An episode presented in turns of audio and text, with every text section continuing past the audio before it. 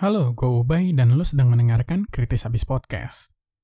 Sebelum gue mulai podcast hari ini, seperti biasa gue mau ngucapin terima kasih yang sebesar-besarnya nih kepada para pendengar Kritis Habis Podcast.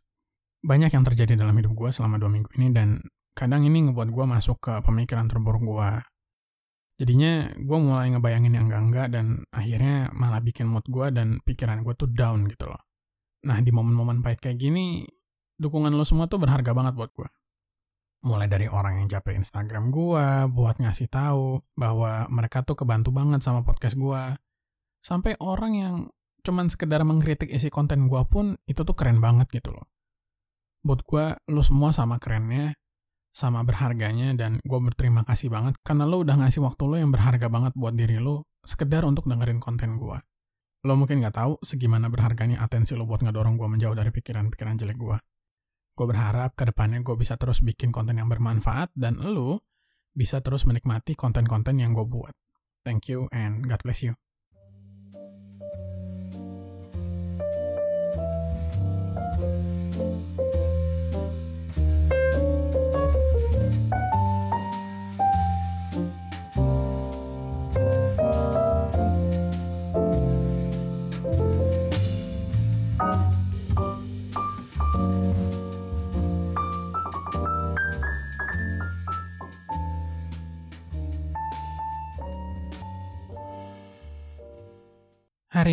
Masih menyambung episode sebelumnya, gue akan membahas satu lagu yang mengingatkan gue akan peran seorang ayah.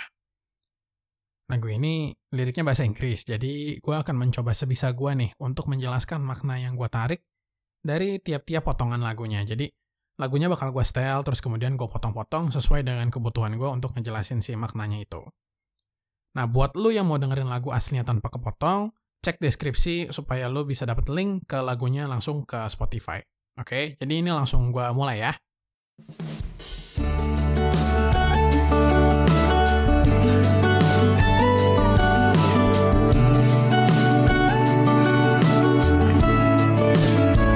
Daddy, I'm afraid.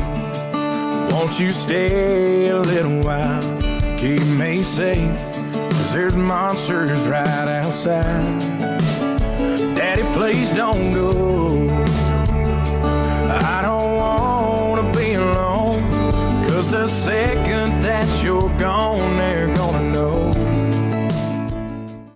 Oke, jadi eh, mungkin lu nggak tahu ini lagu apa. Gua kasih tahu dulu kali ya judulnya apa. Jadi judulnya adalah Even Though You're Leaving by Luke Combs. Lagunya ini genrenya country dan sebenarnya ini lagu yang gua rasa ya nggak banyak orang yang tahu sih. Cuman kalau lu mau mendalami lirik dari sebuah lagu itu tuh lagu ini menurut gua ya kayak pembuka yang pas lah.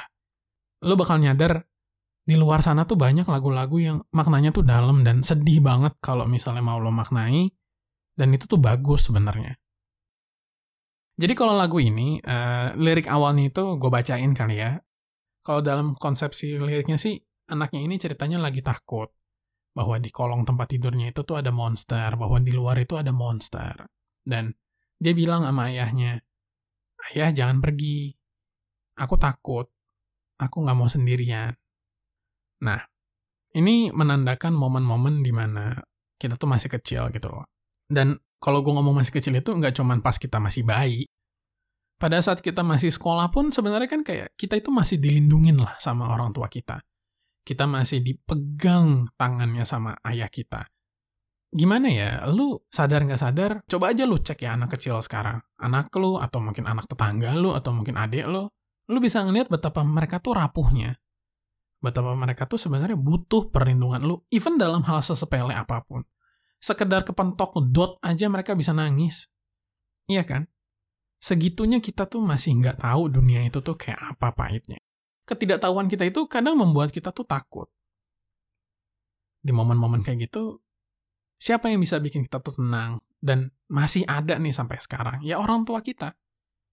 Orang tua kita yang menggenggam tangan kita pada saat kita mau tidur, even pada saat kita udah mulai sekolah pun, selama kita masih ada dalam perlindungan orang tua kita, sebenarnya kita itu masih sama aja kayak anak kecil.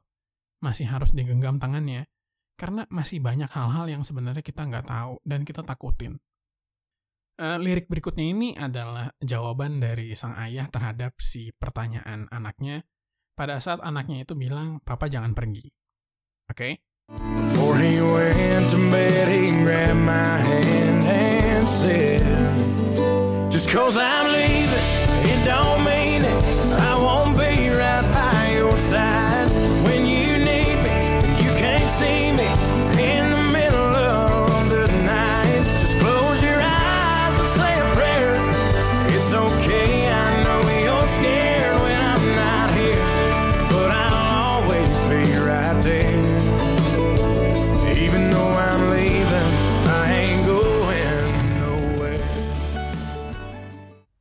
menurut lo? Keren banget gak sih?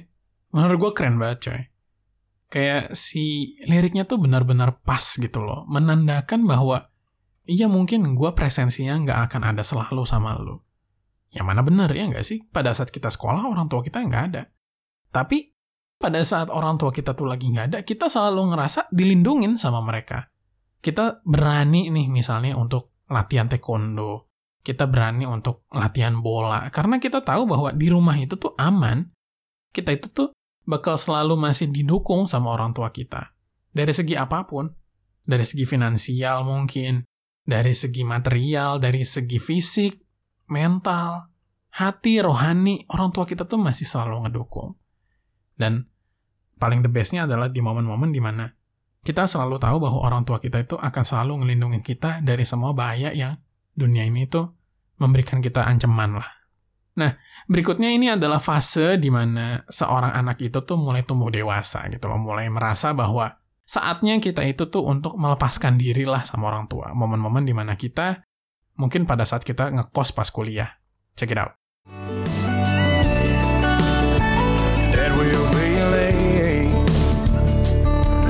Sam don't like to wait. Got a big old plane that's gonna take me far away. I know I act tough, but there's a churning in my gut. Cause I just can't call you up when things get rough. Oke, jadi kalau misalnya ceritanya sih di liriknya itu tentang orang yang mau wajib militer, tapi gue mengartikannya sih seperti ini. Momen-momen di mana kita itu tuh sebenarnya mencoba untuk mandiri dari orang tua kita. Momen-momen di mana kita itu sebenarnya dituntut lah untuk melepaskan diri dari perlindungan orang tua kita. Itu sebenarnya waktu awal-awalnya tuh rasanya nggak enak. Eh gue sedikit cerita tentang pengalaman pribadi gue. Dulu waktu pertama kali nih gue eh, ngekos, gue di Bandung gitu ya. Kan gue pisah mau nggak mau dari orang tua gue. Itu pada saat eh, orang tua gue nganterin gitu ya. Orang tua gue nganterin, terus habis itu barang gue udah nyampe, terus pertama kali nih si orang tua gue itu tuh pergi gitu. Itu tuh gue nangis di kosan gitu. Karena gue ngerasa nggak lagi di bawah lindungan orang tua gue gitu. Even ngebayangin sekarang pun masih masih suka sedih sebenarnya.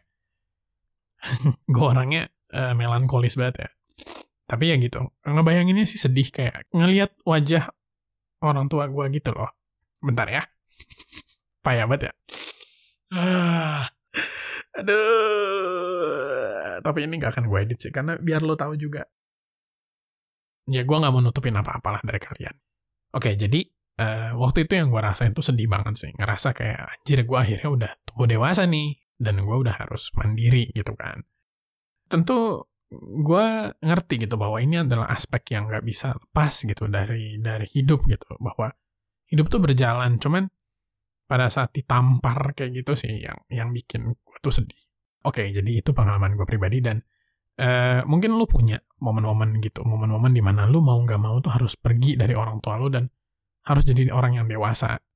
Nah ini eh, again, lu harus dengerin, mungkin kedengerannya refnya itu sama sama kayak yang pertama, tapi ada bedanya. Karena jawaban ini adalah jawaban bapaknya pada saat si anaknya ini tuh eh, takut lah eh, mau pergi ninggalin bapaknya.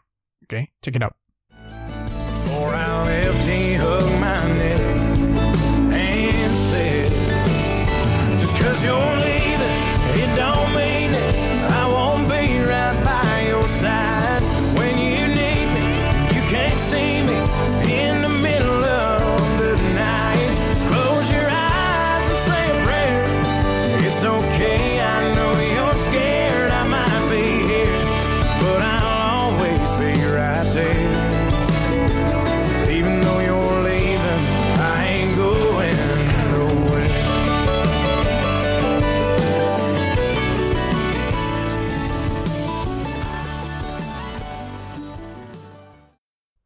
Keren banget gak sih?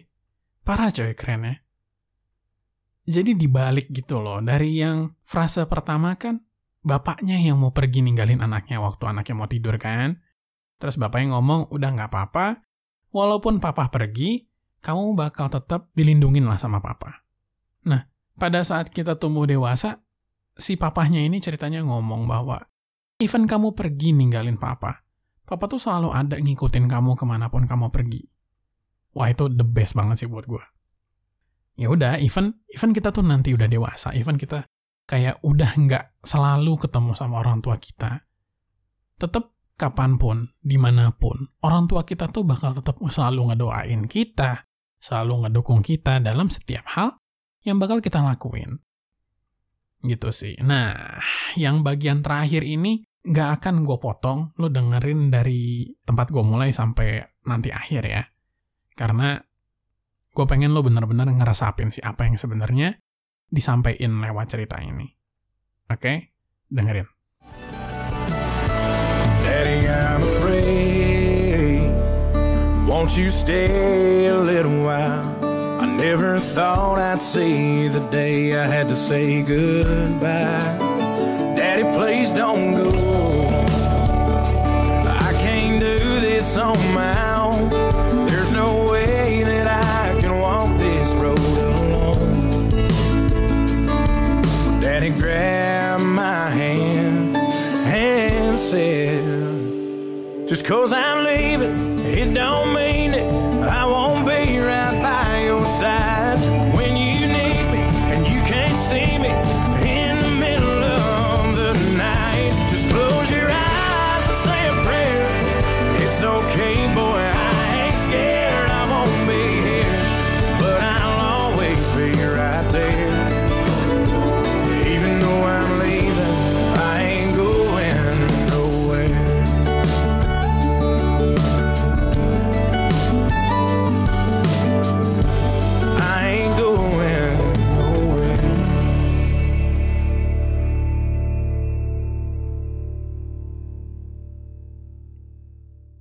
Ini adalah lagu terbaik soal orang tua yang benar-benar pernah gue denger. Terutama soal bapak ya, ya tentu ada ada band yang mungkin di episode berikutnya bakal gue omongin karena tema gue lagi tema soal bapak sih. Gue rasa lu semua udah ngerti bahwa yang namanya orang tua itu tuh kita sering banget take it for granted. Kita sering banget ngerasa bahwa orang tua kita itu tuh bakal selalu ada nemenin kita. Tapi enggak.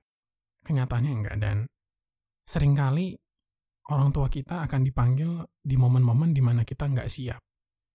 Kebetulan di lirik lagu ini, anaknya ini cukup beruntung lah bisa nemenin orang tuanya di momen-momen terakhirnya dan dan orang tuanya bisa mengatakan bahwa bahwa even pada saat dia itu udah nggak ada, dia bakal selalu ada di hatinya anaknya. Dan gue tahu bahwa yang namanya orang tua itu tuh nggak pernah pengen anaknya itu tuh terbebani lah sama sama kasih sayang orang tuanya. Kayak orang tua tuh ikhlas ngasih sayang ke anaknya. Uh, gue ngomong dari pengalaman gue pribadi, gue ke anak gue itu ikhlas. Gue nggak akan pernah menuntut anak gue itu untuk ini, untuk itu, untuk ngeberikan gue ini atau itu. Tapi tetap sebagai anak kita juga harus mikir ke atas gitu ya. Kita harus mikir apa sih sebenarnya yang bisa kita kasih nih sama orang tua kita. Makanya uh, buat lo semua yang masih ada nih orang tua lo, berikan yang terbaik buat mereka. Ini di momen-momen PPSB, di momen-momen WFH, social distancing, kita coba pererat deh tali silaturahmi kita sama orang tua kita. Kalau lu yang punya masalah sama orang tua lu, selama masih bisa lu maafin, coba lu maafin. Coba lu cari pintu maafnya, coba lu buka lah kembali tuh pintu silaturahmi yang udah lu tutup. Tapi kalau emang lu nggak bisa, ya nggak apa-apa. Gua ngerti ada beberapa hal yang memang kita nggak bisa untuk move on segampang itu, atau bahkan nggak bisa move on sama sekali. Itu hak masing-masing ya. Nah, buat lu semua yang orang tuanya itu udah meninggalkan duluan dan uh, udah ada di sisinya, yang bisa kita lakukan sekarang adalah hidup sebaik mungkin, mendoakan supaya mereka benar-benar bisa ngerasain tempat yang terbaik gitu loh.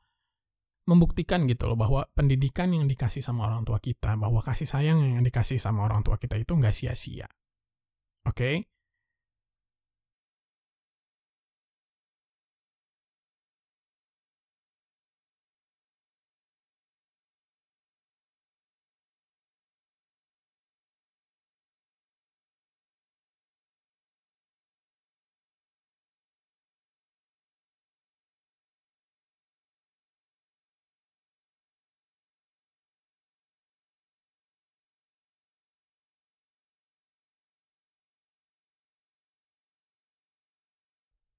Kemudian gue mau menyampaikan bahwa sekarang Kritis Habis bekerja sama dengan Karya Karsa dalam rangka menjaga kualitas dari podcast ini.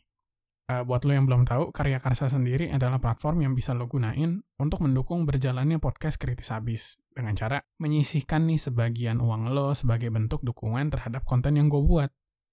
Buat gue pribadi, bisa hidup dari karya gue itu adalah mimpi gue yang paling besar lah. Jadi, kalau lo misalnya memutuskan untuk dukung gue lewat karya karsa, gue sangat berterima kasih karena lo udah mau mendukung mimpi gue nih dalam perjalanan gue memberikan makna kepada dunia dan juga menorehkan gitu loh jejak langkah gue di hidup ini. Nah, sebagai bentuk terima kasih ke lo, 50% dari total dukungan yang lo kasih setiap bulannya akan disumbangkan ke yayasan atau lembaga untuk orang-orang yang membutuhkan. Dan nanti di sana uh, dukungannya akan diberikan atas nama lo yang sudah mendukung gue. Setiap bulan nanti gue bakal ngasih laporan yayasan apa yang gue pilih, dan juga jumlah sumbangan yang gue terima di bulan sebelumnya. Nanti kalau mau lihat progresnya, lo bisa cek profil gue di link yang tersedia di deskripsi di episode ini, dan lo juga bisa ngasih sumbangannya di sana, atau lo bisa follow gue di Instagram gue di @kritisabis. Oke? Okay? Yuk, di masa yang sulit seperti ini, kita buat komunitas yang sehat dan saling bahu-membahu. Sekian dari gue, see you on the next podcast. Bye-bye.